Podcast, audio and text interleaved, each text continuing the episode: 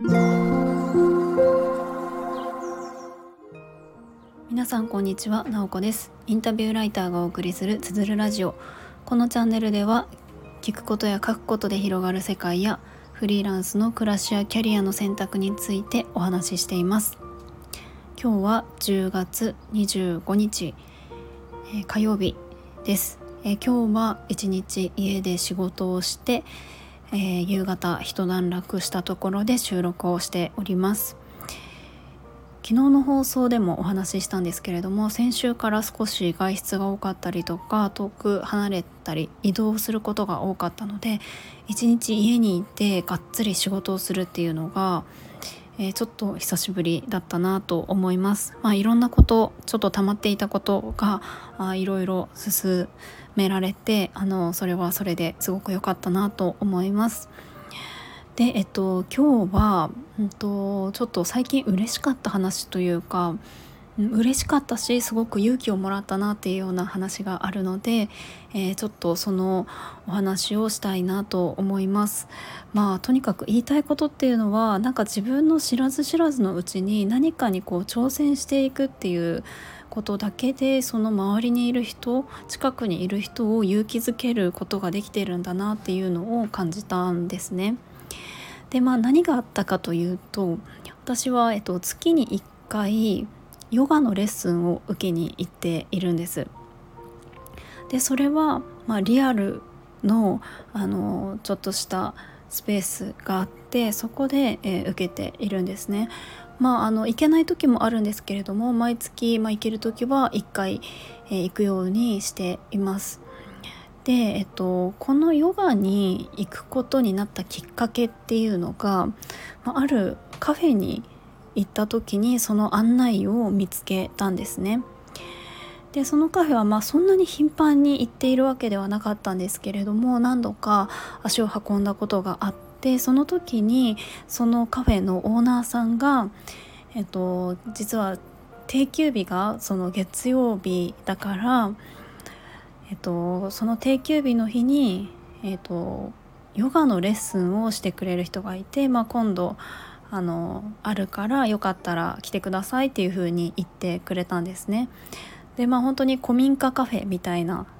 場所で、えー、ヨガレッスンが受けられるっていうことで、まあ、ちょっと気になったのであの行ってみました。でそれが数ヶ月、えー、と前なんですけれども、えー、そのヨガのレッスンをしてくださっている方が、えーと、30代ぐらいのこう女性の方で多分私と同じくらいの世代かなと思うんですけれども、えーと、女性の方で、え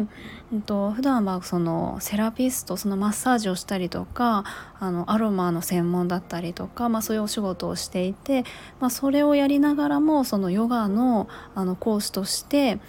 あの、まあ、勉強して初めて自分でこうレッスンをあの担当してやり始めたところっていうような方だったんですねだからその教えるっていうことに関してはめちゃくちゃこうベテランっていうわけではなかったんですけれどもあのこれからこう自分でそのアロマとヨガっていうところを掛け合わせてレッスンをしていきたいっていう感じで新しい一歩を踏み出したところっていう感じだったんです。まあ、それが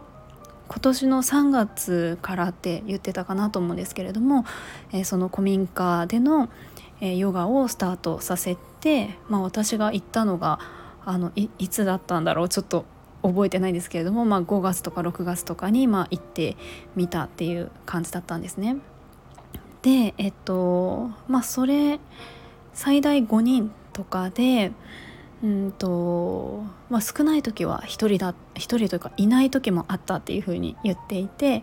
えー、と大体私が行くと多い時はま5人マックスで少ない時は3人とかまあそれくらいだったんですね。でまあ、えー、とそんな状態で、えー、月に1回やっていたんですけれどもで大体あのそのヨガのレッスンに来るお客さんっていうのはまあその古民家カフェの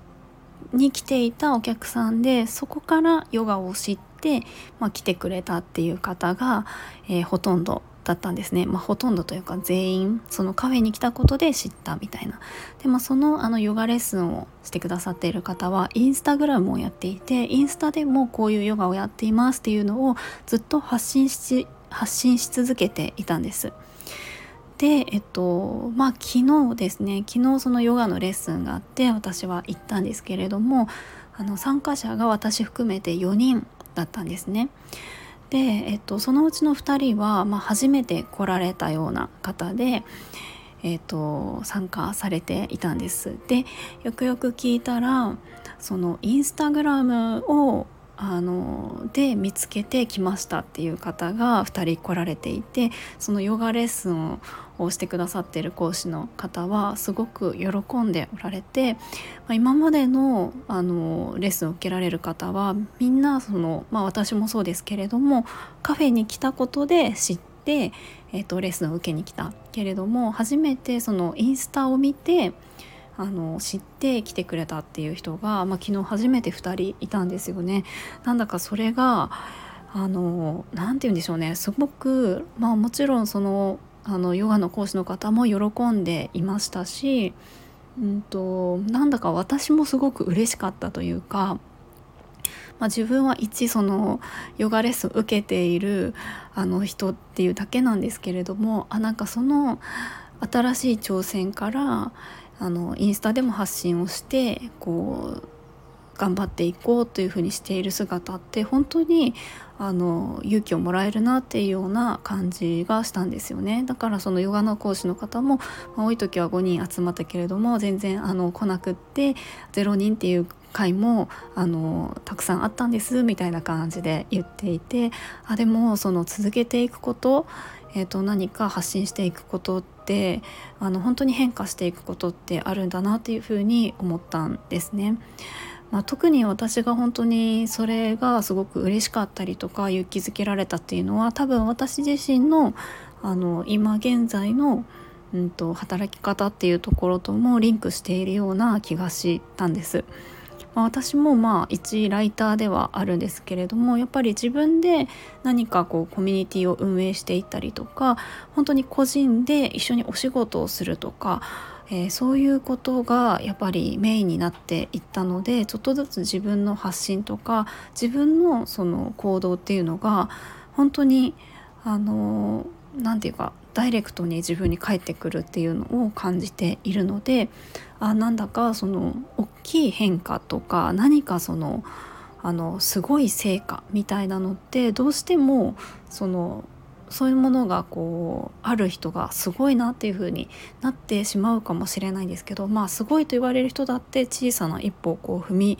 えっと小さな一歩を踏み出し続けているわけですしその何もこう社会的にこう有名とか大きなインパクトではなくてもその自分自身がこ